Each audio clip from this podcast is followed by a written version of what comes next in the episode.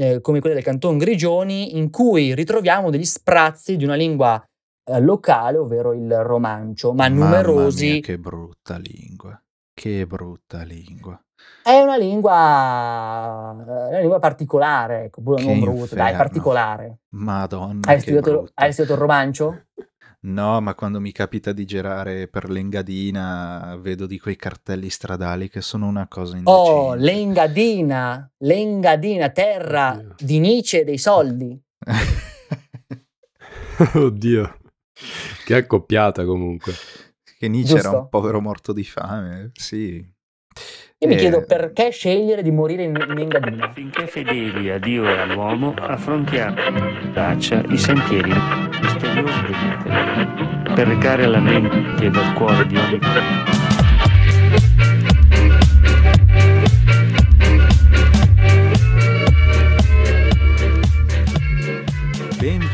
Benvenuti e benvenuti ad una nuovissima puntata di Facciamo un podcast.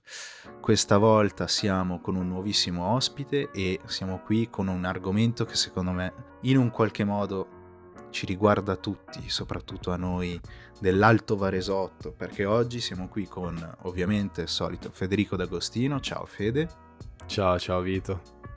e Andrea Borotto. Ciao. Ciao Boro, come stai? Benvenuto a Tutto bene. questo magnifico podcast. Grazie, grazie mille. Allora, oggi siamo qui per parlare di, insomma, come dire, io mi sono appuntato qua su questo foglio di carta che ho a fianco, Svizzera, due punti, croce e delizia della Lombardia. Mamma mia.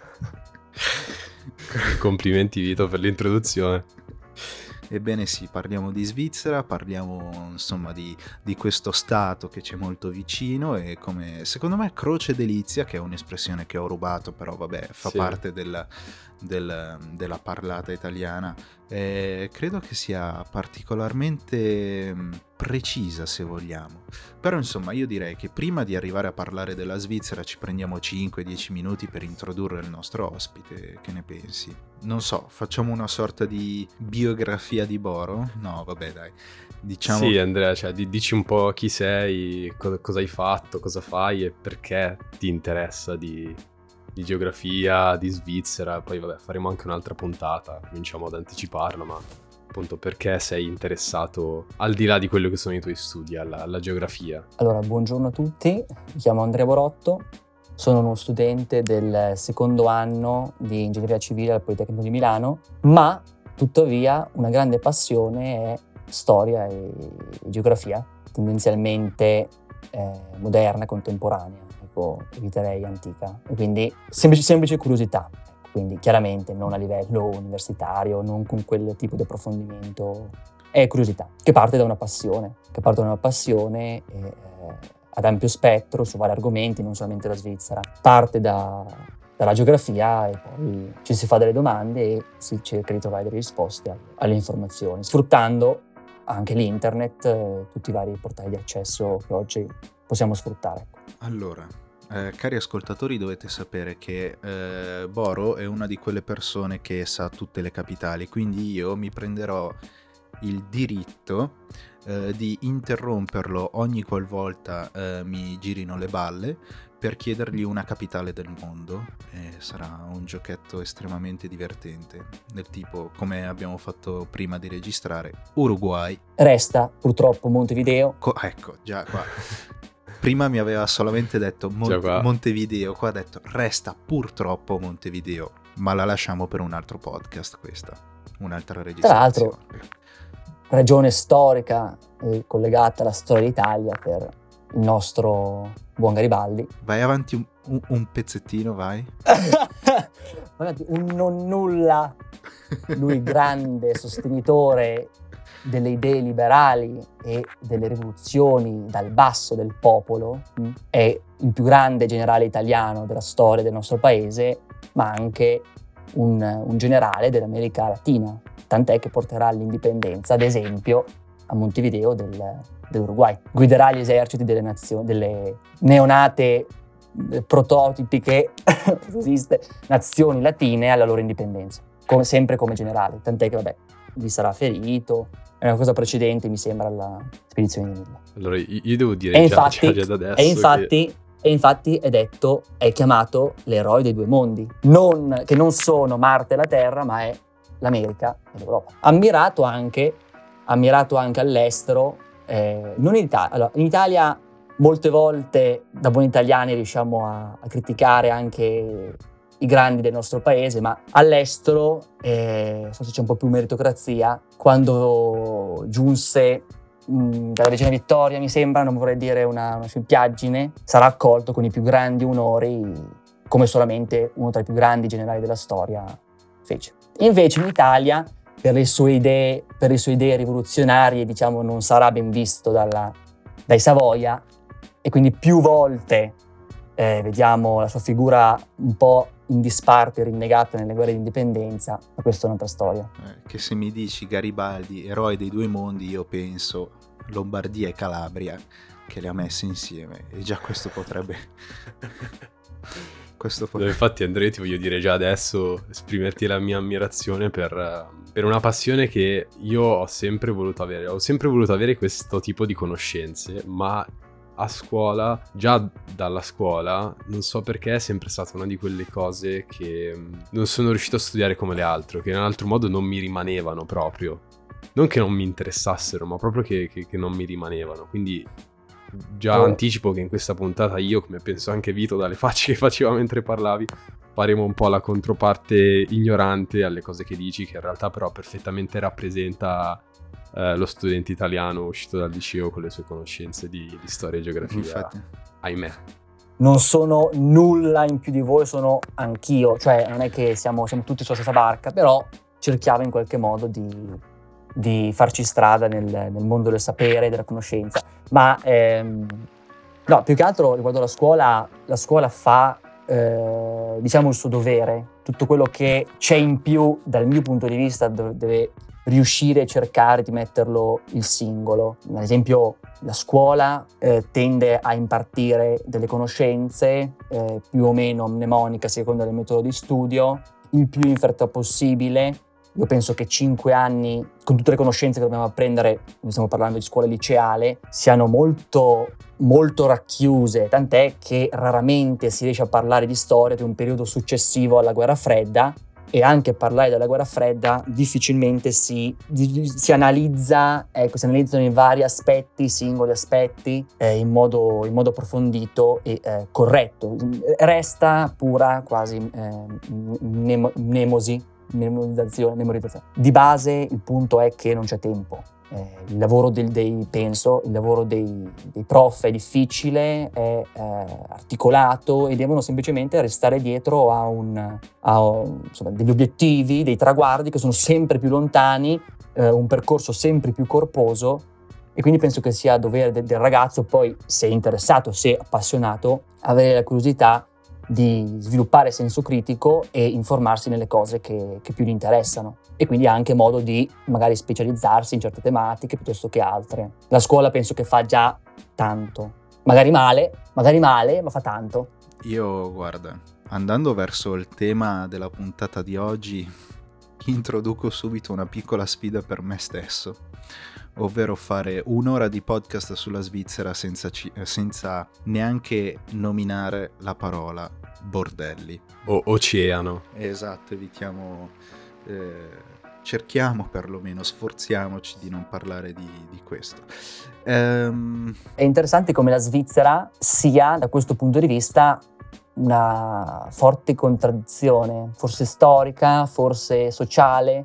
Cioè, da una parte, come dici tu, è riconosciuta un po' per eh, diciamo la rottura di questo oppure il superamento forse di, eh, dei nostri valori mm, dei valori un po' mm, spostati ecco un po' superati in queste forme come tu hai ben detto e dall'altra una storia caratterizzata spesso dalla religione dal conflitto di religione dalla vicinanza alla religione e quindi è un po' tradizione modernità anche il ruolo del denaro, del vile denaro, del eh, freddo, nero denaro, è una contraddizione in questa, in questa realtà unica. Allora secondo me possiamo modificare già il titolo dicendo Svizzera, croce delizia di se stessa. Ma entriamo un po' nel merito. Mm. Allora, io ho visto un po' i tuoi appunti e da qua subito leggo una frase, una tua frase molto forte che è la seguente. Per me questi ticinesi potrebbero stare sotto i ponti che tanto sono tutti teroni. Me la commenti? Giusto Allora, per... allora, io saluto. che Vito sei proprio un bastardo. Io saluto, innanzitutto parto col salutare tutti i colleghi eh, di mia sorella che lavorano in Svizzera. Non sono io, è una battuta, non sono io. Io amo i ticinesi, amo gli italiani, che spoiler sono tutti ticinesi, ma eh, o ticinesi sono tutti italiani, ma questo è un altro discorso. Oddio. Ciao a tutti, buon lavoro. Ciao Lara, grazie di avermi di avermi consigliato questo podcast. Detto questo, detto questo, la storia... Diceva anche mio nonno però, eh. E mio nonno era terrone anche lui. Beh, eh, ci sono dei miei amici, anzi in realtà ho due amici che hanno i nonni eh, nati o eh, vissuti in, eh, in, eh, Svizzera, sempre nel XX secolo. La storia della Svizzera è anche una storia di, di immigrazione, però non sempre come la pensiamo noi, perché ad esempio prima del Novecento la Svizzera viveva un tasso di, di emigrazione positivo, quindi un tasso di immigrazione negativo. Erano più gli svizzeri che andavano fuori dal paese che non quelli eh, che vi entravano. Poi col- con lo sviluppo del XX secolo, del Novecento, la Svizzera vedrà invece un, verso opposto di immigrazione, quindi francesi, italiani, tedeschi, tanti francesi ecco, nella, nella- nella regione dell'Emano che eh, si sono trasferiti, ecco, soprattutto ecco, anche durante le guerre, negli anni 30, negli anni 20, quando iniziano ad affermarsi eh, strutture dittatoriali, eh, regimi, ideologie, eh, gli avversari politici, ecco, o anche i grandi scienziati, i grandi scienziati, filosofi, pensatori tedeschi, Germania, come Vito ci insegna, è patria no, del- della filosofia, o meglio, è, è tra i pilastri della filosofia europea e mondiale, eh, e qui sarebbe anche interessante capire perché, perché proprio la Germania, C'è Forse una caratteristica. forse una caratteristica dell'organizzazione, del pensiero, della razionalità, che può essere un pro, può essere un contro del pensiero tedesco, può essere stata ecco, un terreno fertile per la creazione del, del pensiero. Al di là di questo è appunto terra di immigrazione, anche appunto di grandi, di grandi scienziati, di grandi pensatori eh, che eh, troveranno rifugio in questa terra, che sa essere madre, no, che sa essere accogliente, ma anche, insomma, ma anche no, diciamo dipende, dipende dalle persone, Diciamo sì. dipende, dipende. A volte la teoria della barca piena, a volte ma- eh, madre accogliente, dipende. Eh, spiegaci un po'. Di base, nella Allora, prospettiva eh, comune, la, la Svizzera è una sorta di paradiso, però effettivamente non lo è mica per tutti. Diciamo che è un paradiso forse se hai un certo tipo di conto in banca. Non lo so, la butto lì, te, te la lascio Allora, così da commentare. il... ehm, Anzi, anzi, dunque, fermati, fermati, partendo- fermati subito, fermati, fermati. Perù, Lima, vai, prego. partendo dal presupposto che il paradiso non esiste, giusto? Benché meno in terra, quindi nessun paese è chiaramente perfetto. Chi più, chi meno, anche i paesi democratici, anche la democrazia non è perfetta. Quindi eh, la Svizzera, dunque, non è un paese perfetto. Un esempio, un esempio, almeno in Ticino, può essere il più alto tasso di suicidio giovanile dopo il Giappone. Perché? Aia. Perché un paese come la Svizzera, moderno, industrializzato, al vertice di ogni classifica di, indi- di indice di sviluppo umano, eh, di sviluppo economico, ha queste problematiche sociali. La domanda però che tu mi hai posto qual era? Perdonami, perché non è un paradiso? Sì, diciamo un po' O di perché è visto come un paradiso? Perché è vista come un paradiso se, è, se è strettamente legata la questione al- alle banche, ai soldi che Allora, dal, mio vista, dal mio punto di vista, la questione di eh, Svizzera Paradiso è prettamente legata alla situazione economica. Il fatto che abbia dato a tante famiglie, non solamente in Italia, ma ad una larga fetta di popolazione che circonda la Svizzera, una nuova prospettiva, una nuova, una nuova vita. Francia e in Germania. Sviluppo economico che consente anche alla Svizzera di essere eh, uno Stato all'avanguardia in diversi settori, nel settore eh, dell'industria, nel settore anche bancario, cioè è da questo punto di vista un paradiso, sì, economico, economico. In Svizzera non è vero che non esistono i poveri, esistono anche le popolazioni, le, eh, persone meno abbienti, non c'è, ecco, eh, un welfare come in Italia eh, prettamente, o meglio, eh, anche totalmente pubblico, ma non è a livello del capitalismo sfrenato statunitense dove se, se eh, non si possiede un'assicurazione eh, gold non, eh, non, ci si può curare fino appunto a non, a non essere obbligati da, dal dolore. O, eh, quindi vi è diciamo un, una, una, via di mezzo. Chiaramente, chiaramente, come ben tu hai detto, chi ha i soldi vive meglio, ma lo è anche in Italia.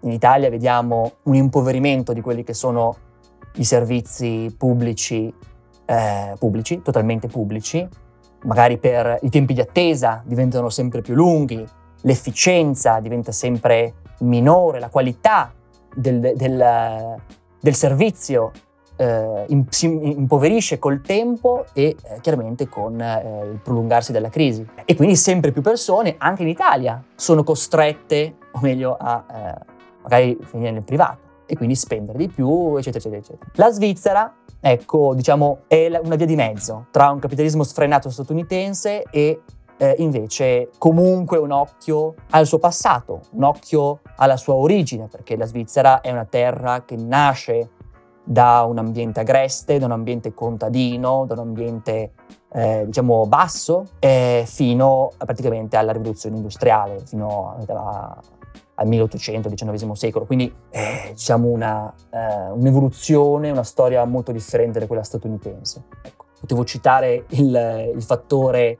eh, che abbiamo detto all'inizio, prima della registrazione, ovvero il fatto che eh, eh, esistano queste beh, città famose, Ginevra, Berna, Zurigo, e che ci sia una situazione molto simile a quella italiana, cioè una capitale de facto perché eh, la, la, capitale de facto è Berna, ma come vi dicevo in precedenza, la Svizzera ufficialmente non ha una capitale, perché eh, vi è questa, eh, diciamo, sensazione, o meglio clima, equilibrio anche politico eh, che eh, comporta il fatto che il potere non deve essere accentrato in nessuna città, in nessuna area, in nessun, in nessun centro cittadino, ma deve essere equamente distribuito tra i vari cantoni tant'è che, vabbè, dopo lo vedremo, tutti i cantoni hanno un governo, hanno un Parlamento, eccetera, eccetera, eccetera. Eh, de facto è Berna perché è città federale, perché è, sono presenti eh, in sede la Camera Alta e la Camera Bassa del Parlamento, del Parlamento svizzero, ma de facto non è capitale. Ecco. La capitale economica, come in Italia, Milano, come in Germania, la Ruhr, è Zurigo ovviamente banca principale, centro d'affari è eh, Zurigo, sul lago di eh, Zurigo. E quindi è una situazione ecco, simile a quella italiana. Però la storia ecco, della Svizzera è legata profondamente alla sua divisione territoriale e al suo profondo sentimento di indipendentismo. No, uno pensa alla Svizzera come quella terra senza storia, quella terra senza sentimento, asettica, legata al soldo, legata anche al tornaconto, che è cresciuta, è venuta a formarsi solamente con fortuna, con eh, sfortuna altrui, ecco, all, all, all'opposto. Ma in realtà non è così, sono popolazioni che hanno combattuto per la loro libertà in fasi differenti, eh, in un modo o nell'altro, eh, si sono affrancate eh, da un, grande, eh, da un grande avversario come poteva essere l'impero asburgico o eh, il Sacro Romano Impero, Germa- il, l'impero Germanico di Federico II, ad esempio, e eh, in generale hanno creato forti legami tra di loro e hanno costituito appunto la Confederazione. Tra l'altro, un'altra caratteristica della Svizzera è che appunto è una confederazione. Il limite tra federazione e confederazione per uno Stato dei giorni nostri è un limite molto flebile. Eh, ci sono federazioni che vengono anche chiamate confederazioni dopo essere state pronunciate come eh, federazioni. Quindi è molto flebile. Gli Stati Uniti, ad esempio, nascono come confederazione e eh, dopo la, la, Costituzione di fine 1700 diventano federazione.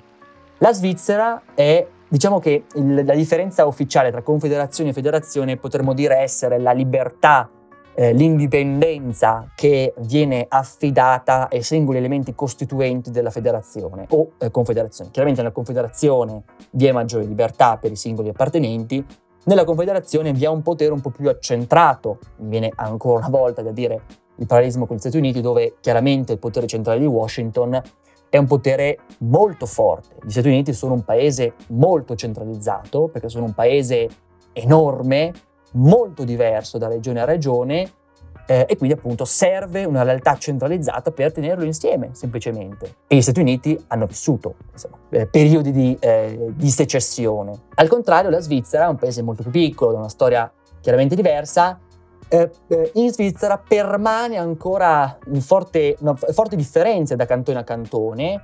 Ogni cantone ha le proprie leggi, ogni cantone ha modi diversi di eleggere i propri rappresentanti, eh, a seconda mm, di base, eh, a seconda della popolazione, eh, a seconda del numero della popolazione, dopo lo vedremo. Comunque, grande eh, differenza all'interno della, della Svizzera. La Svizzera è un paese così piccolo, un paese eh, grande, potremmo dire come il Lombardo-Veneto, eh, cioè mm. è, è, molto piccolo, è molto piccolo come, come, realtà, ma ha dentro una miriade di frammentazioni, frammentazioni linguistiche, frammentazioni religiose, frammentazioni politiche. E quindi è, è, probabilmente per la sua collocazione a metà strada tra tre grandi aree di influenza, l'area germanica, l'area francofona e l'area italianofona, ha creato questa moltitudine di popoli accomunati da una sola volontà, l'ideale di libertà e indipendenza. Che è stranissimo.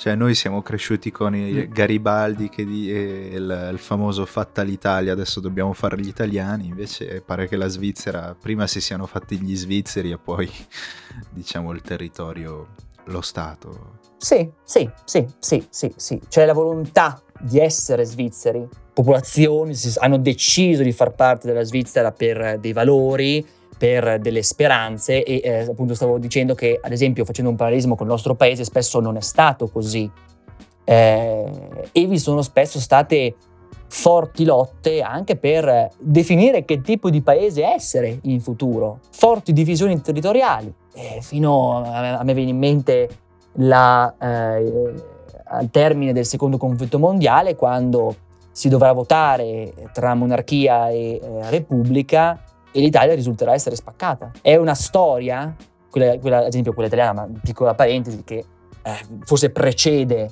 la, eh, la, politica, precede il popolo, è la storia che, che, emerge in queste cose. La Svizzera invece è con una storia molto, molto diversa. La, eh, la Svizzera, diciamo, ha origine ha un'origine più recente del nostro, del nostro paese, si parla del eh, tardo medioevo nel XIII, nel XIII secolo. La storia della Svizzera, o uh, prima faccio un escurso generale sulla Svizzera al giorno d'oggi? Forse è meglio, sì. Eh, Cosa ne dite? Mm, non lo so, nel senso, Fede, se tu avevi qualche domanda magari per... Sì, per... Mandare avanti il discorso. Io sto, sto ascoltando assorto perché, come ho detto all'inizio, non, non so proprio nulla. Quindi no, dunque, sono qui a farmi la, eh, la, Svizzera al giorno d'oggi, come abbiamo già detto in precedenza, è uno eh, dei paesi eh, al vertice delle classifiche per indici di sviluppo umano, di sviluppo eh, economico. Eh, non fa parte dell'Unione Europea, fa parte eh, dell'ONU, fa, pa- fa parte del, dei trattati di libero commercio europeo, del patto Schengen, ma eh, utilizza appunto, non utilizza l'euro, utilizza il, il, franco, eh, il franco svizzero. Come abbiamo detto, l'ordinamento risulta essere uno Stato federale, ufficialmente chiamato Confederazione eh, Elvetica, un insieme di 26 cantoni, ufficialmente detti 26? cantoni, se 26 cantoni, pensa, 26 cantoni. La, eh, no, sono molti, adesso eh, anche in questo caso la motivazione, se uno va a eh, diciamo, interessarsi del perché così tante divisioni amministrative in un territorio così piccolo, è inevitabile che eh, ci si rifà a delle motivazioni di natura storica. Eh, la bellezza, la straordinaria bellezza della Svizzera è anche questo, il fatto che le regioni, le diverse realtà che eh, ne fanno parte non sono nient'altro che piccoli pezzi di medioevo mh, hm, eh, antiche abbazie, antiche eh, entità territoriali, comunioni di eh, realtà agresti e contadine che tuttora eh, sussistono, pervadono il territorio e vengono chiamati cantoni come realtà indipendenti. Ma eh, se, se, se, lo si studia, se lo si nota, se, eh, pardon, se eh, lo, si, lo, si, vede ecco, dalla mappa, la complessità anche dei confini è chiaramente un, un rimando all'epoca medievale, eh, al giorno d'oggi, e lo si può notare, scusatemi per ancora il classico parallelismo, negli Stati Uniti, la presenza di tanti stati che formano la federazione statunitense, caratterizzati da eh, confini eh, lineari, addirittura tre stati che sono dei veri e propri quadrati negli Stati Uniti, non sono casuali, non sono delle motivazioni eh, casuali, fortuite, ma sono anche in questo caso delle motivazioni storiche. In quel caso poteva essere appunto la velocissima e straordinaria conquista del West, conquista dell'Ovest. Dunque, quando c'erano tot eh, cittadini in un certo territorio, eh, si chiedeva a Washington la, eh, l'indipendenza e si creava un nuovo Stato. Ma questo è un altro discorso. Il fatto del, dei cantoni, appunto, è un mero e puro concetto Posso dire, conseguenza eh, medievale, della, eh, della, persistenza di strutture eh, medievali. È un po' come l'Umbria che è rimasta ancora lì, però con un po' più di soldi e mm. più laghi. Uh, sì, sì, sì, sì, sì, sì. Ora non so l'Umbria, no, ma... la storia Umbra è un po'... Vabbè, intanto dimmi il capoluogo. La nostra Perugia? Eh. Ok, puoi continuare. La nostra meravigliosa, la nostra meravigliosa Perugia, l'Umbria, perla del il cuore d'Italia. Vabbè, piccola. Eh, quindi dunque, dicevo, 26 cantoni. Eh, se vogliamo analizzare nello specifico questa divisione, in realtà eh, 6 di questi vengono definiti come semicantoni e dunque potremmo uh, accettare anche la visione di 23 cantoni. Sto parlando del canton Basilea Città, Basilea Campagna, che diventano il canton Basilea, il canton Nidvaldo e il canton Obvaldo, che diventano il canton Untervaldo, e ultimo uh, il canton Appenzello interno e il canton Appenzello esterno, che diventano il canton Appenzello. Perdonate, ma i nomi sono uh, del tutto particolari. questo, sì, chiaramente ma... questa divisione hanno motivazioni storiche, dopo le, le vedremo. La geografia svizzera è eh, anch'essa del tutto particolare, la Svizzera era chiusa eh, dal massiccio del Giura, il lago di Lemano e eh, le Alpi nel, nel meridione. Eh, la maggior parte però della popolazione svizzera si concentra sull'altipiano svizzero, dove sorgono anche le principali città ecco, che prima, che prima abbiamo, eh, abbiamo, detto. Eh, Ma... Dal punto di vista linguistico, ah, prego, certo. No, io stavo per farti una domanda semi-ignorante. Cioè, com'è sì. possibile che una delle firme svizzere sia diventato il cioccolato? È vero, interessante questo. Non mi mm. sembrano dei grandi viaggiatori, allora. eppure il cacao in qualche modo ci è arrivato. Esatto, tra allora, le Alpi. Non mi sono, ecco, sul cacao, sul cacao, io in realtà non mi sono informato, o meglio, se, se mi dai un minuto per pensarci potrei anche arrivarci perché eh, mi informai al tempo eh, quando mi, mi, avvicinai per la prima volta a questo, a questo mondo, in realtà, a questa realtà, eh, il cioccolato. Allora, dal punto di vista della tecnica, eh, quindi dell'orologio, della microindustria, eh, la Svizzera è chiaro che è sempre stato un, al vertice dalla rivoluzione industriale, dall'Ottocento, già in quel tempo nasce l'industria degli orologi eh, e la coltivazione del cotone, ma eh, no, il cioccolato davvero eh, sarebbe molto interessante come approfondimento. Però non, non, lo so, non lo so. Voi avete idea? No, io non ho idea. No, nemmeno io. L'unica cosa che posso no, dire è, che è probabilmente... Cose con un buon latte di vacca alpina possono farci sicuramente un buon cioccolato al latte. È l'unica, davvero l'unica cosa che mi può venire in mente. Sì, non è, diciamo che non è, eh, non so, se, se proprio devo, devo, fare un'assonanza. Eh, c'è un piatto tipico, io sono veneto di origine, c'è un piatto tipico in Veneto che sono gli gnocchi alla veneta, ovvero con la cannella, cannella, burro, zucchero e formaggio, mm. di cui io vado ghiotto, di cui vado ghiotto. E la cannella non è però una spezia tipica del Veneto, benché meno italiana, benché meno europea, eh, proviene chiaramente dall'Oriente, dal, dal, Medio Oriente. La cannella, eh, però, chiaramente Venezia por- era, era, era, la porta, era la porta de- dell'Oriente col suo impero, col suo impero eh, di scambi commerciali diciamo, una, una, conseguenza storica è, è, chiara. Invece nel cioccolato svizzero no, ma, ma sarà interessante approfondirlo, approfondirlo successivamente, secondo me. Compito per la prossima eh, volta, dunque. Compito per la prossima volta. Un, potremmo fare diversi approfondimenti sulla Svizzera eh, in questo senso. Ma dal punto allora, di vista... Mm, scusami certo. se ti interrompo. La guardia svizzera del Papa cioè, abbiamo capito che a, al Vaticano piacciono i danè, però eh, insomma, anche lì ce n'è, ce n'è un bel pezzo. Allora, le motivazioni, le, le motivazioni, la guardia svizzera del Papa, io non ho la coscienza approfondita di questo punto di vista, però tieni conto che due cose. Uno, la Svizzera dal 1648 ha accettato la neutralità. Pardon, anche, 74. Mm. Anche ufficialmente è una 70, questione, la neutralità. Da 74, assolut- assolutamente la neutralità, quindi eh, da, da, dal punto di vista del pontefice, eh, accettare eh, delle guarnigioni che non siano prettamente di una fazione, di un popolo e quindi non facciano interessi anche della nazione che, eh, da cui provengono, eh, ecco, può essere sicuramente una cosa più che favorevole. Non solo, la storia della Svizzera e della popolazione svizzera è legata al fenomeno del, dei mercenari fino al 1800, quando con la, Costituzione del 1848 la, eh, i mercenari, il lavoro ecco, del mercenario non verrà abolito per legge, molti uomini svizzeri saranno mercenari e combatteranno in tutta Europa, quindi eh, forse erano anche, eh, diciamo, i favoriti da questo punto di vista per il compito che hanno effettuato per secoli. Ecco, per il lavoro che conoscevano bene, ovvero l'arte di fare la guerra. Ecco, procedo con eh, altre informazioni generali sulla Svizzera prima di, eh, diciamo, analizzarne la nascita. Eh, come ho detto, un paese sorprendentemente complesso e diviso al suo interno.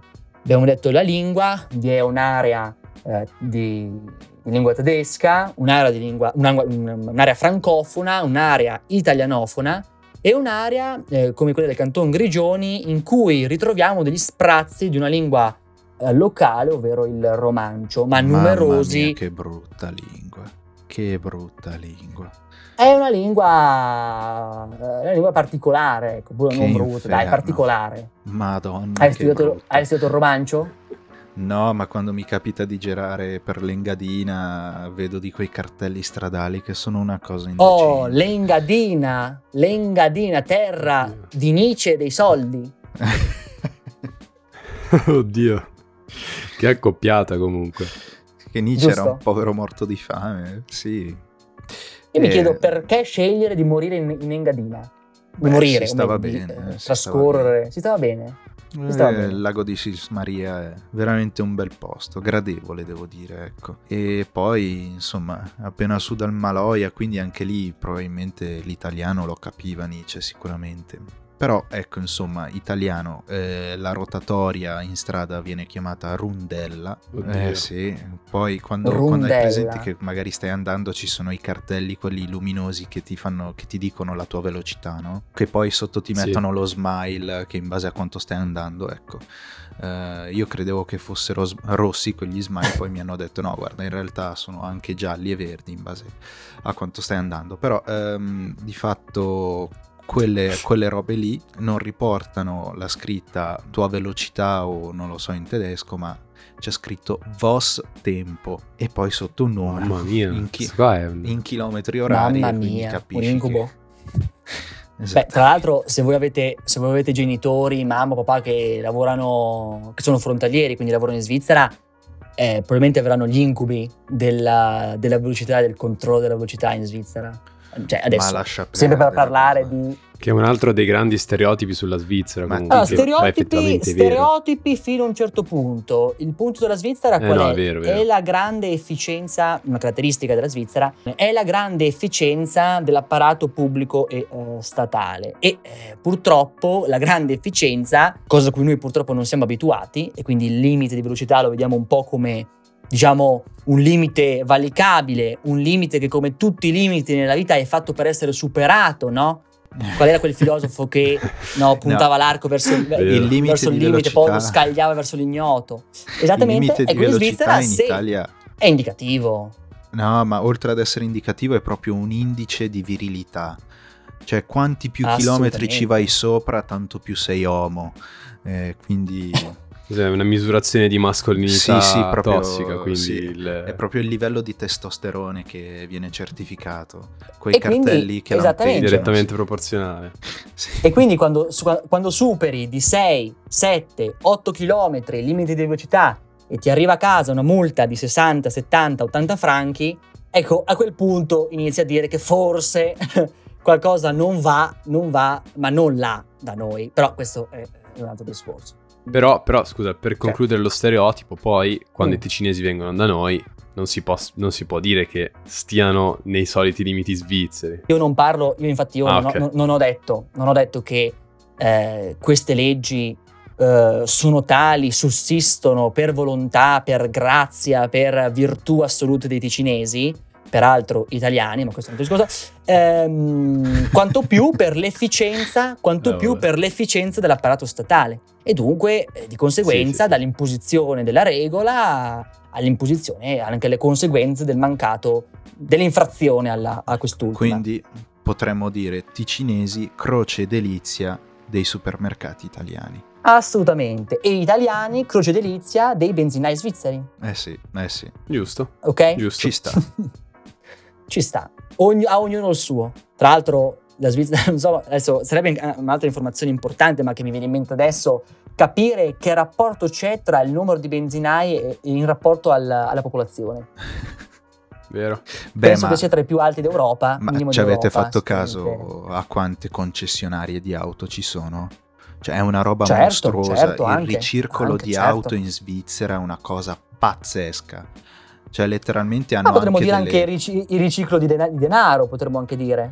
Esatto, c'è proprio il cash flow, questa Certo. roba qua che è estremamente scoppiettante milanese, cioè in Svizzera ce l'hanno proprio nel sangue. Avevo visto, no, adesso si pa- si- questi voli pindarici a me piacciono, però ditemi se, Vai, se non no, vanno sono- bene per il podcast. No, io avevo visto graditi. da questo punto di vista, per quanto concerne le, le macchine di lusso, il mondo del lusso, no, mi viene in mente il fatto che sia uno dei modi più efficaci dall'andrangheta, dalla mafia, dalle mafie eh, italiane eh, nel mondo eh, tedesco, soprattutto in Germania, per, come abbiamo detto, riciclare soldi, riciclare soldi sporchi. Purtroppo la le- legislazione eh, tedesca non è sviluppata in chiave di lotta contro, le- contro i fenomeni di eh, criminalità organizzata come quella italiana, perché chiaramente, ed è questa una cosa che io, appre- che io ammiro ecco, nelle costituzioni e nelle legislazioni di ogni paese,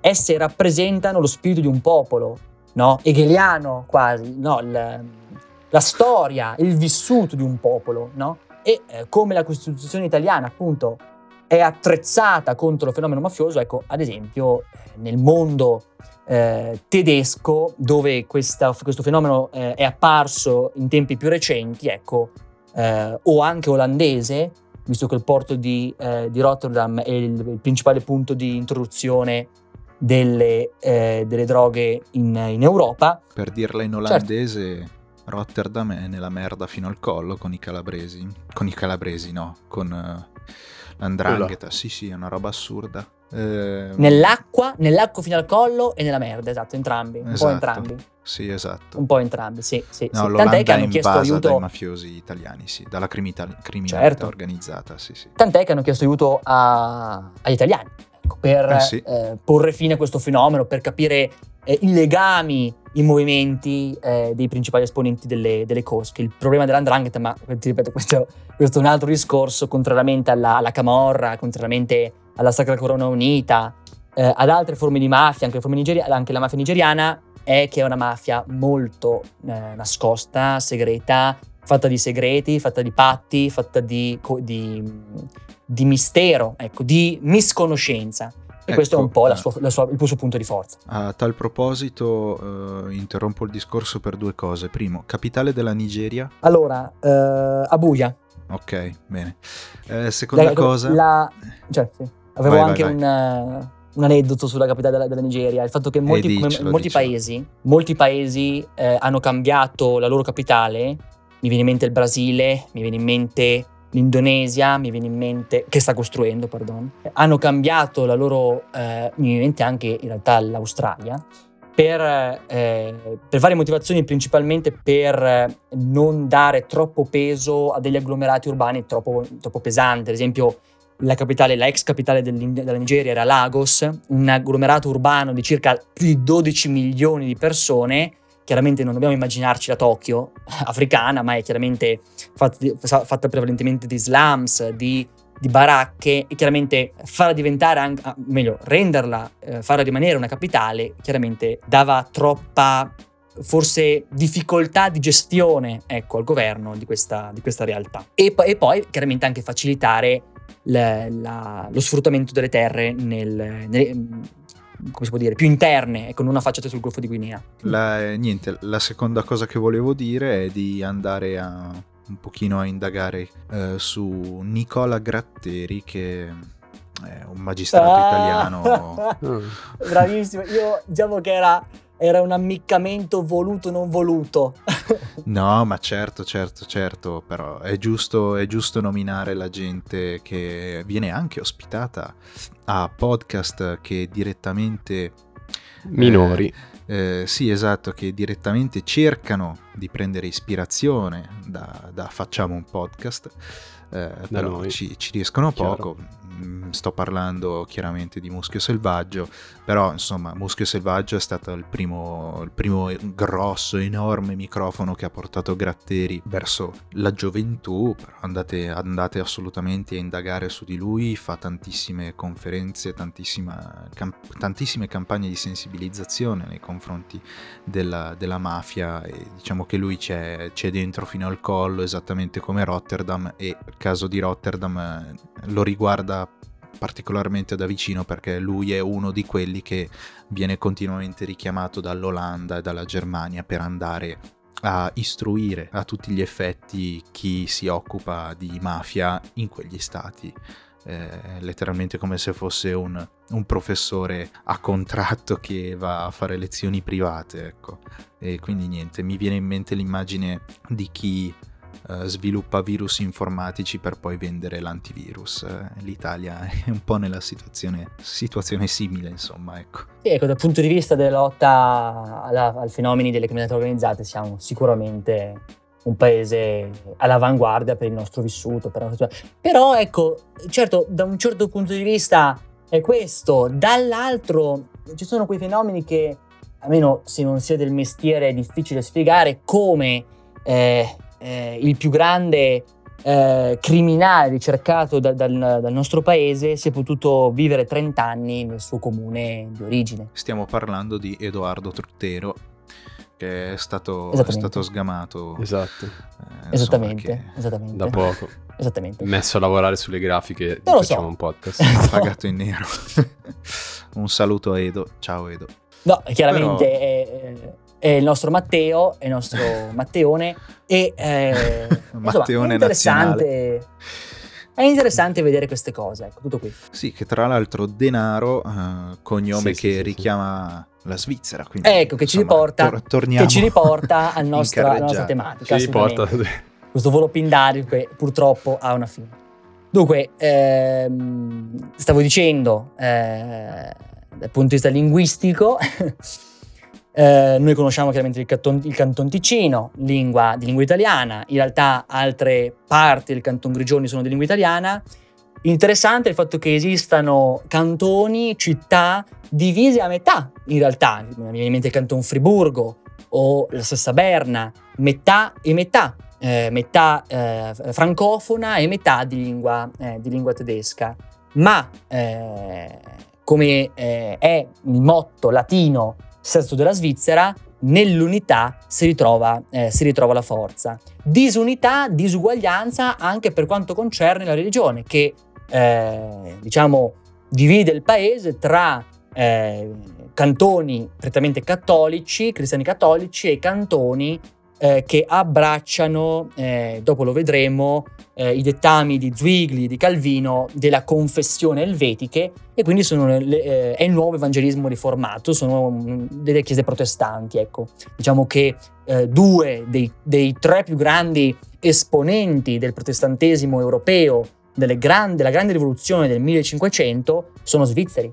Quindi la Svizzera è, un, è sempre stata storicamente un, un calderone ribollente di riforma, di ribellione alle imposizioni, alla, uh, alla, regola, ecco, che poi eh, si manifesta in eh, diverse realtà. La Svizzera poi è sede di grandi, di grandi associazioni e eh, diciamo realtà internazionali, la FIFA, la UEFA, il, il, il CERN, l'Associazione Ciclistica Internazionale, insomma Dopo lo vedremo, eh, questo è dovuto principalmente alla sua stabilità politica, economica, la posizione centrale in Europa e dunque risulta essere un luogo, eh, diciamo, prediletto da queste, da queste forme di appunto, rappresentanza.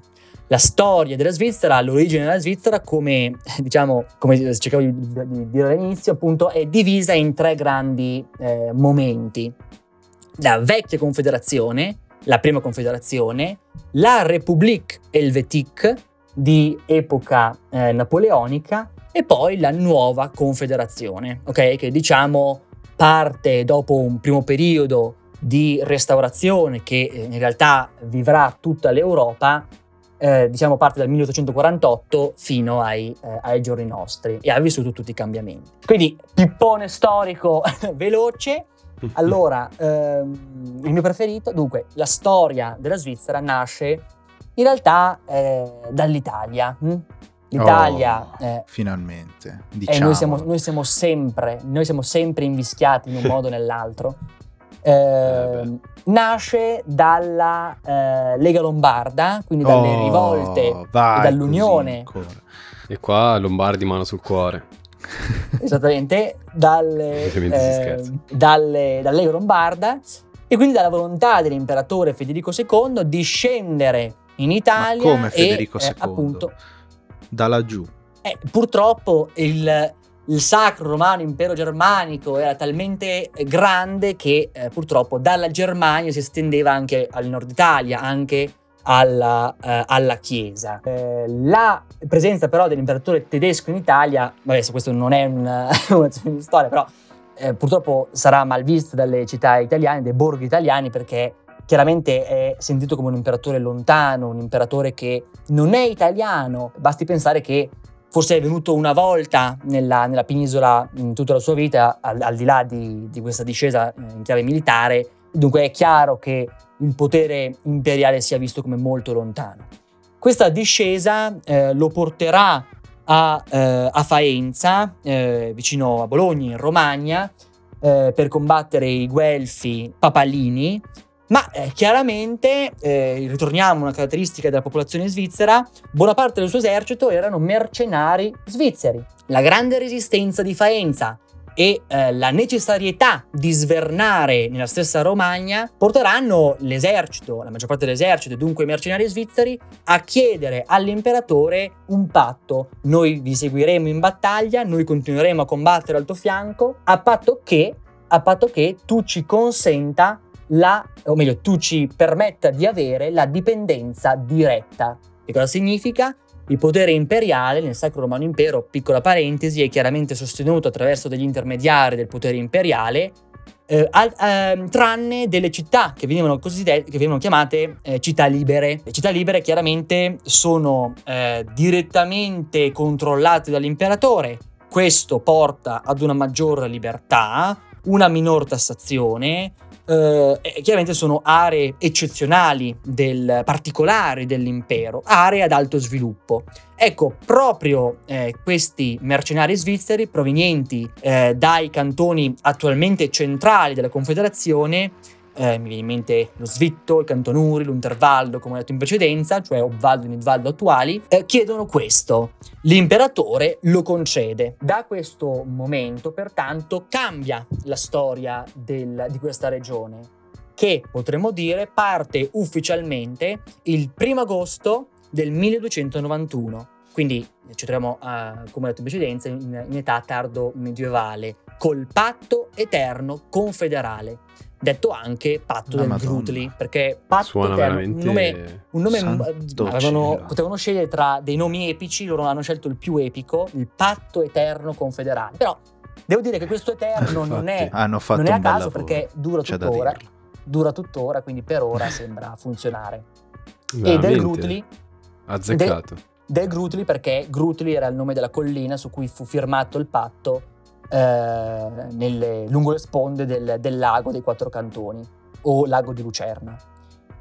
Nasce dunque nel 1291 la prima confederazione elvetica o vecchia confederazione tra i Cioè, paesi forestali, ovvero poi- i eh, cantoni che ho detto in precedenza. Ecco.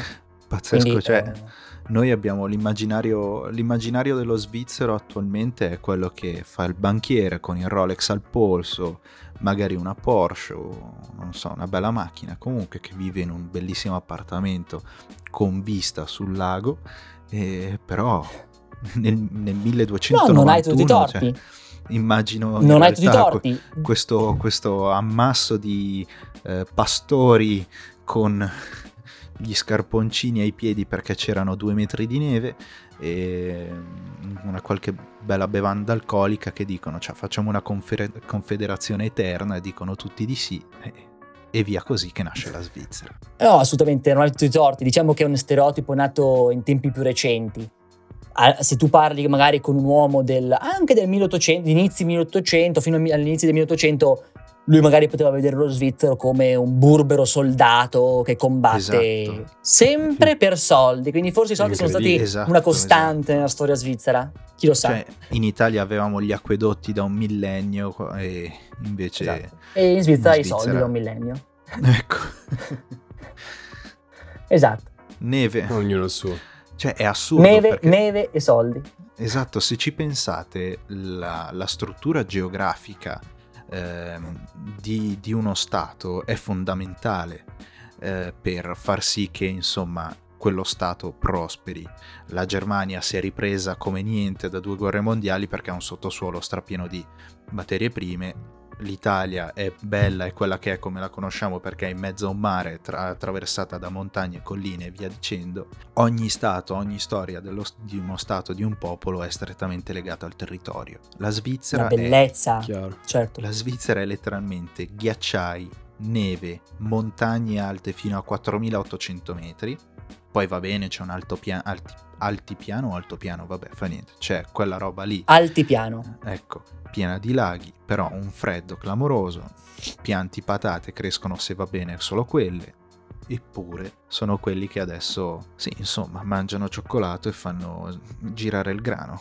Beh, altre realtà hanno vissuto sviluppi, sviluppi simili, mi viene in mente anche in Italia e sul Tirolo, per motivazioni magari non strettamente collegate alla situazione eh, svizzera, ma ha costruito un'economia solida, fondata sul terziario, in parte secondario, molto, molto solida eh, ed è diciamo al vertice tra le province italiane da questo punto di vista, nello sviluppo economico. Eh, in ogni caso, continuando con eh, la storia, mh, da questo punto di vista si apre un periodo per la Svizzera che va dal, dal 1291, anno del patto dell'Eterno eh, confederale, fino al 1515, anno della battaglia di Marignano, dove saranno sconfitti dalle truppe venez- dalle- dall'esercito veneziano, eh, avremo il periodo della cosiddetta espansione, ovvero la vecchia confederazione inizia a eh, diciamo accogliere altre realtà eh, locali politiche locali,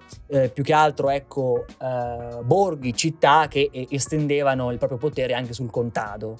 Eh, e dunque emergono nel 1300 Lucerna, eh, Zugo, Zurigo e eh, Berna. Sono realtà che entrano a far parte della vecchia confederazione. Queste, eh, diciamo, entrano per volere popolare. hm?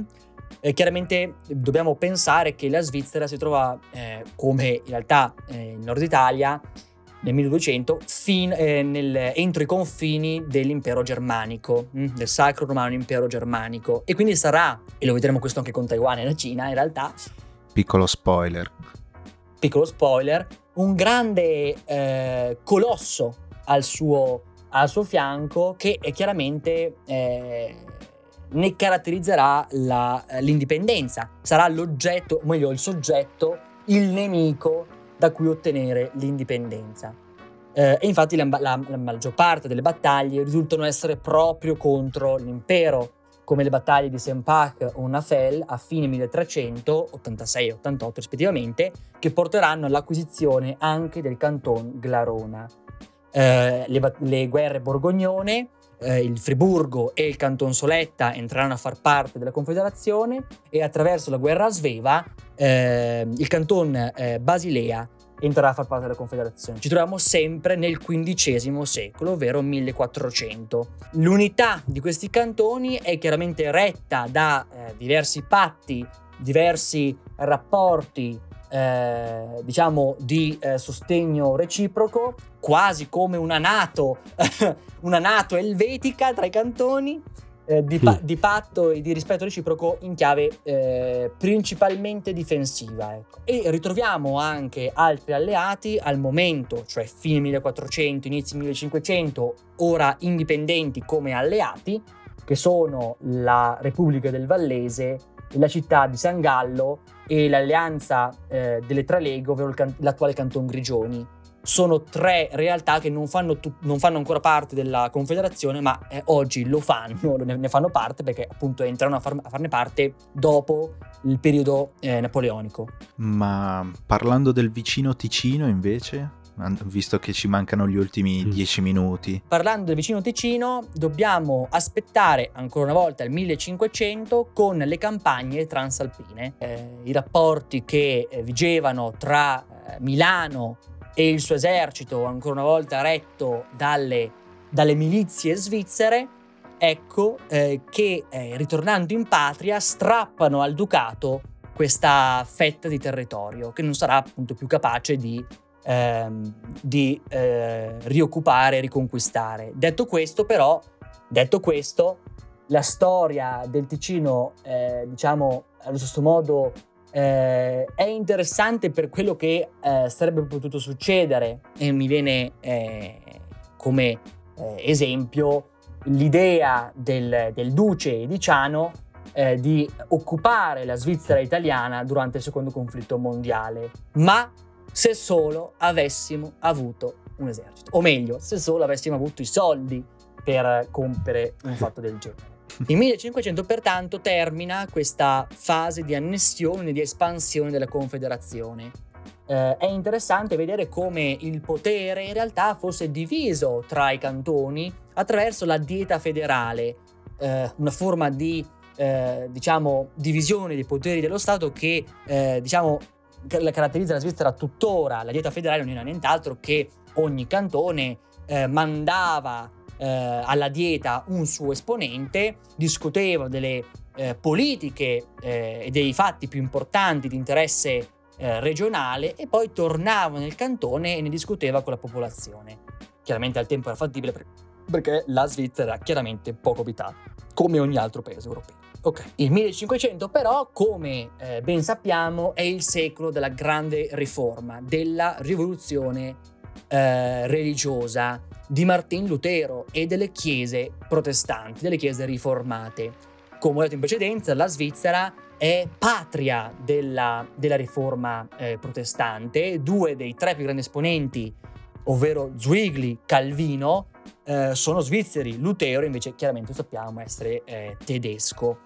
Eh, Zwingli agisce nella, nell'area del San Gallo della Svizzera eh, tedesca mentre Calvino nasce e si muove a Ginevra, quindi Svizzera pienamente francofona. Eh, hanno, diciamo, dei dettami, dei dettami eh, eh, diciamo, uguali, eh, ovvero l'abolizione della figura papalina, la, eh, il concetto di Vangelo sociale e dunque non delle sacre scritture che vengono imposte dall'alto, ma è la società popolare, chiaramente contadina al tempo, che eh, diciamo si fa sacerdote di se stessa, in una visione appunto totalmente opposta dalla visione cattolica che risulta essere più dottrinale, imposta dall'alto, regolare, potremmo dire, attraverso la legge. La cosa bella è che il Vaticano in tutto ciò ha detto ah sì, vi volete separare? Va bene, adesso diventate i miei soldati. Esattamente, si sono...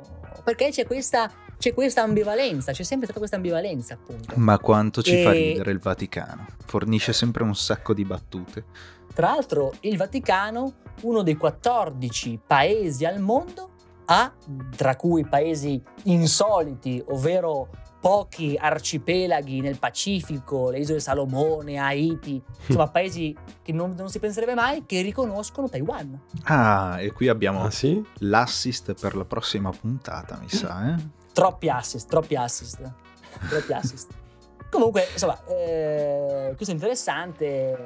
Esattamente, il Vaticano, sì, proprio il Vaticano. Eh, tornando alla nostra Svizzera, appunto, eh, Zwingli, lo vedremo, verrà ucciso nella, di- nella seconda guerra di Cappelle, nella battaglia di Cappelle nel 1531, troverà la morte. eh, visto che i eh, cantoni, come ho detto, si divideranno tra cantoni cattolici e cantoni protestanti, eh, nella guerra, appunto detta guerra, guerra di Cappelle. Eh, Zwingli morirà, ma le sue parole saranno ereditate da eh, Calvino, che eh, con eh, il suo peregrinare e il- la diffusione dell'idea, dell'ideologia protestante darà forma alla confessione elvetiche, ovvero nasce l'evangelismo riformato, nasce la Chiesa protestante svizzera. Oggi la Svizzera, eh, tutt'oggi, è, eh, per, per- per quanto la religione eh, nella nostra epoca abbia, possa avere un peso e sia sentita dalla popolazione, possa, eh, ha, è divisa in due grandi aree di influenza dal punto di vista religioso, un'area apertamente cattolica e un'area protestante. Quindi è una- un altro motivo teo- in teoria di grande divisione della Svizzera, che però resta unita grazie, penso, almeno questo è un mio punto di vista, grazie alla neutralità e al benessere. Eh, la nascita della Svizzera come entità autonoma dall'impero asburgico eh, lo ritroviamo solamente nel 1648, quando appunto otterrà pardon, l'indipendenza. A questo punto possiamo introdurre il secondo grande capitolo della storia svizzera, ovvero la fase napoleonica. La Svizzera, come l'Italia, sappiamo bene, confina con la Francia e la geografia, ancora una volta, eh, ci porta a delle riflessioni storiche. Eh, nel, 17- nel 1798 la rivoluzione francese entra in una fase della cosiddetta rivoluzione mondiale, ovvero l'obiettivo non è più quello di mantenere all'interno del paese una rivoluzione costante ed eterna, ma estradare, no, ma eh, far partire, sviluppare altre rivoluzioni in altri paesi.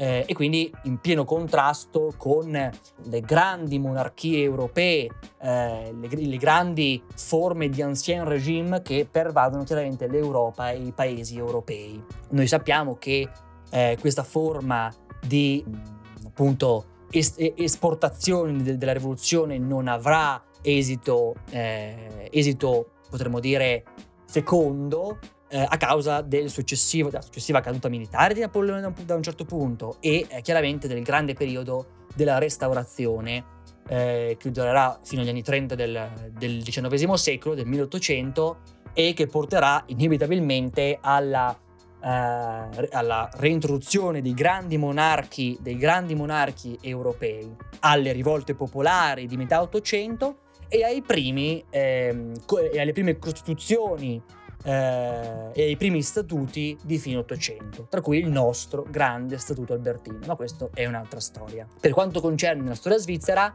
Napoleone chiaramente, eh, ah, pardon, prima di tutto il 1700, ovvero il secolo dei lumi, è il, periodo, il primo periodo dove vediamo una Svizzera eh, diventare eh, uno Stato, o meglio, cercare di diventare uno Stato moderno. Quindi abbiamo un una grande evoluzione demografica e uno sviluppo, eh, seppur chiaramente flebile, dell'economia, que- soprattutto nelle campagne. Eh, questo porterà però, dopo lo vedremo, contra- a forti contrasti tra le città e le campagne. Tutt'oggi eh, notiamo eh, dei cantoni come il canton Basilea città e il canton Basilea campagna. Per quale motivo delle aree così piccole, eh, sia demograficamente che eh, geograficamente, si sono dovute separare, non essendo di difficile amministrazione? Ecco, il concetto risiede proprio a questo periodo, quando gli abitanti di Basilea, o meglio, la campagna di Basilea, diventa sempre più ricca, sempre più potente e non vuole più fare gli interessi degli abitanti urbani di Basilea, della, della Basilea città, e dunque si dichiarano indipendenti. Abbiamo la secessione e Basilea div- si eh, trasforma ecco, in Basilea città e in Basilea campagna. E qui Aia. abbiamo la nascita dei due, dei due semicantoni. Prime divisioni qua, eh. Prima, Le prima, prime divisioni. prime tensioni. La prima, una, delle, una delle tante divisioni di questo, di questo paese. C'è, c'è anche, diciamo così, un'altra tensione interna a noi, nel senso che dovremmo andare, tendere verso la fine, quindi, eh, come dire, Ok, chiudo, sì. chiudo, chiudo No, con... vai, eh, vai tranquillo, semplicemente eh, stiamo andando Certo. verso la conclusione. Allora, giusto due cose. Sì, Due sì, cose. sì, sì. eh, Eh, allora, la Repubblica Elvetica avrà vita breve, terminerà eh, nel 1803 con l'atto di mediazione. eh, verrà ristabilita la nuova confederazione solamente al termine delle guerre napoleoniche e eh, appunto eh, a fine 1815. Eh, da allora la Svizzera, eh, dopo la, eh, la Costituzione del 1848, diventa la Svizzera che conosciamo oggi, ovvero uno Stato federale, ufficialmente Confederazione Elvetica, un potere, eh, quello eh, politico, diviso tra due camere, il l'Alta Camera, il Consiglio degli Stati, con due seggi per cantone, un seggio per semicantone, quelli che ho detto in precedenza, e il Consiglio nazionale, ovvero la bassa Camera, eh, la cui base elettiva avviene in base alla, al numero, al, può dire, alla popolazione, ogni 20, circa 20.000 abitanti. Quindi chiaramente ci saranno eh, cantoni con eh, più esponenti e cantoni con meno esponenti in base alla popolazione. Interessante, ultima cosa che vole- che- di cui volevo parlare era, che ho citato in breve, era l'operazione Tannenbaum, ovvero, anzi due cose, le ultime due cose che voglio dire sulla Svizzera, le ultime due.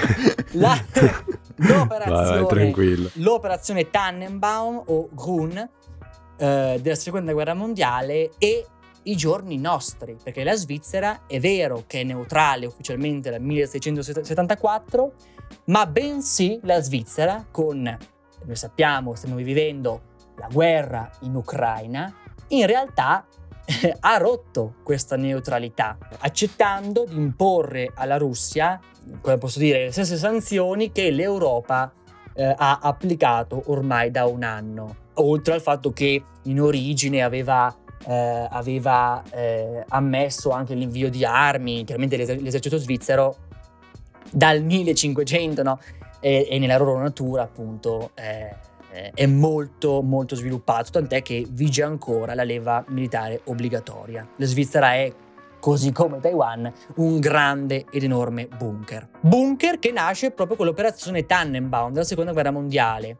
Gli svizzeri sapevano che la Germania nazista si sarebbe voluto espandere, così come l'Anschluss eh, in Austria, anche in, anche in Svizzera, l'unica differenza che se a Vienna eh, il Führer sarà, ehm, sarà accolto dagli striscioni e da lanci di, di fiori di rose, in Svizzera la volontà di indipendenza, ed è, come vi dicevo in principio, una caratteristica centrale nella storia di questo paese, eh, la volontà e l'amore di indipendenza eh, porta la Svizzera anche a prepararsi a questa eventualità, che però non avverrà mai a causa dello sbarco alleato in Normandia.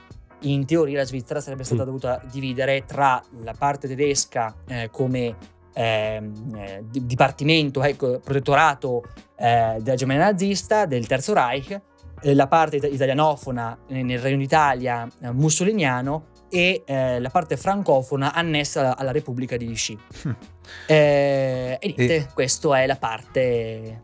Posso dire l'ultima cosa, ecco che eh, la- l'operazione Tannenbaum non, è mai, non è mai avvenuta, ma è qua che nasce la natura militarista nella neutralità, ed è anche questa una grande contraddizione, svizzera, eh, e il fatto che appunto il paese sia un unico grande bunker, eh, grazie alla teoria del generale Henri Guisan del ridotto nazionale, ovvero che era pronto a difendere eh, il territorio, il territorio svizzero eh, con una eh, ritirata generale sulle Alpi, che erano protette da una serie di, come la linea Maginot francese, da una serie di, ehm, di appostamenti e bunker. Ecco, tutto qui. Effettivamente questa è una mia scusate, la mia domanda ignorante conclusiva è, è un altro stereotipo sulla Svizzera. Perché sono pieni di bunker? La Svizzera è stato appunto nasce da allora i bunker che noi oggi possiamo eh, vedere sono appunto derivanti da questo eh, principio che era la teoria del ridotto nazionale era la tecnica della Svizzera di difendersi, essendo circondata da forze dell'asse, di difendersi da una quasi certa, quasi sicura eh, invasione eh, dell'esercito de- de- de- della Wehrmacht, quindi appunto dell'operazione Tannenbaum. E quindi erano pronti a eh, risalire le Alpi, lasciare eh, i cantoni più esterni, anche Zurigo, ritirarsi dall'altopiano e appunto eh, difendersi dalle, dalle Alpi e dunque eh, ritroviamo tuttora questa caratteristica. Poi la Svizzera, al di là della guerra, è rimasta sempre uno Stato che con quest'idea fissa, no? La volontà di libertà, la volontà di indipendenza che si manifesta anche nelle, nelle forti spese in chiave militare. Il, l'esercito svizzero, in rapporto chiaramente alla popolazione, dunque al numero di mezzi, alla grandezza del territorio, eccetera, eccetera, eccetera, è molto potente, è sostenuto, come vi ho detto, anche grazie alla leva obbligatoria eh, che in Europa è un unicum. Ecco. Sfrutterei questo momento di tregua e neutralità eh, per, ehm, per dire che, insomma, questa lunga ma allo stesso tempo rapida trottata lungo il corso della Svizzera è giunta a termine. Forziamo il termine. Che ne pensi, Boro? Assolutamente, assolutamente. Forziamo il termine. Forziamo il termine, allora. Sicuramente ti ringraziamo per questa puntata interessantissima che sicuramente si integra bene nel panorama del nostro podcast. Un po' di serietà, un po' di informazioni e argomenti eh, sicuramente arricchiranno esatto. la proposta. Ecco, questo, di questo sono molto, anzi siamo molto certo. felici. E niente, quindi vi rimandiamo alla prossima puntata e per il momento vi, vi ringraziamo tanto dell'ascolto, ecco. E soprattutto ringraziamo te, Boro. Grazie mille. Grazie, Grazie mille. Di, di vi, auguriamo, vi auguriamo una buona giornata e alla prossima puntata.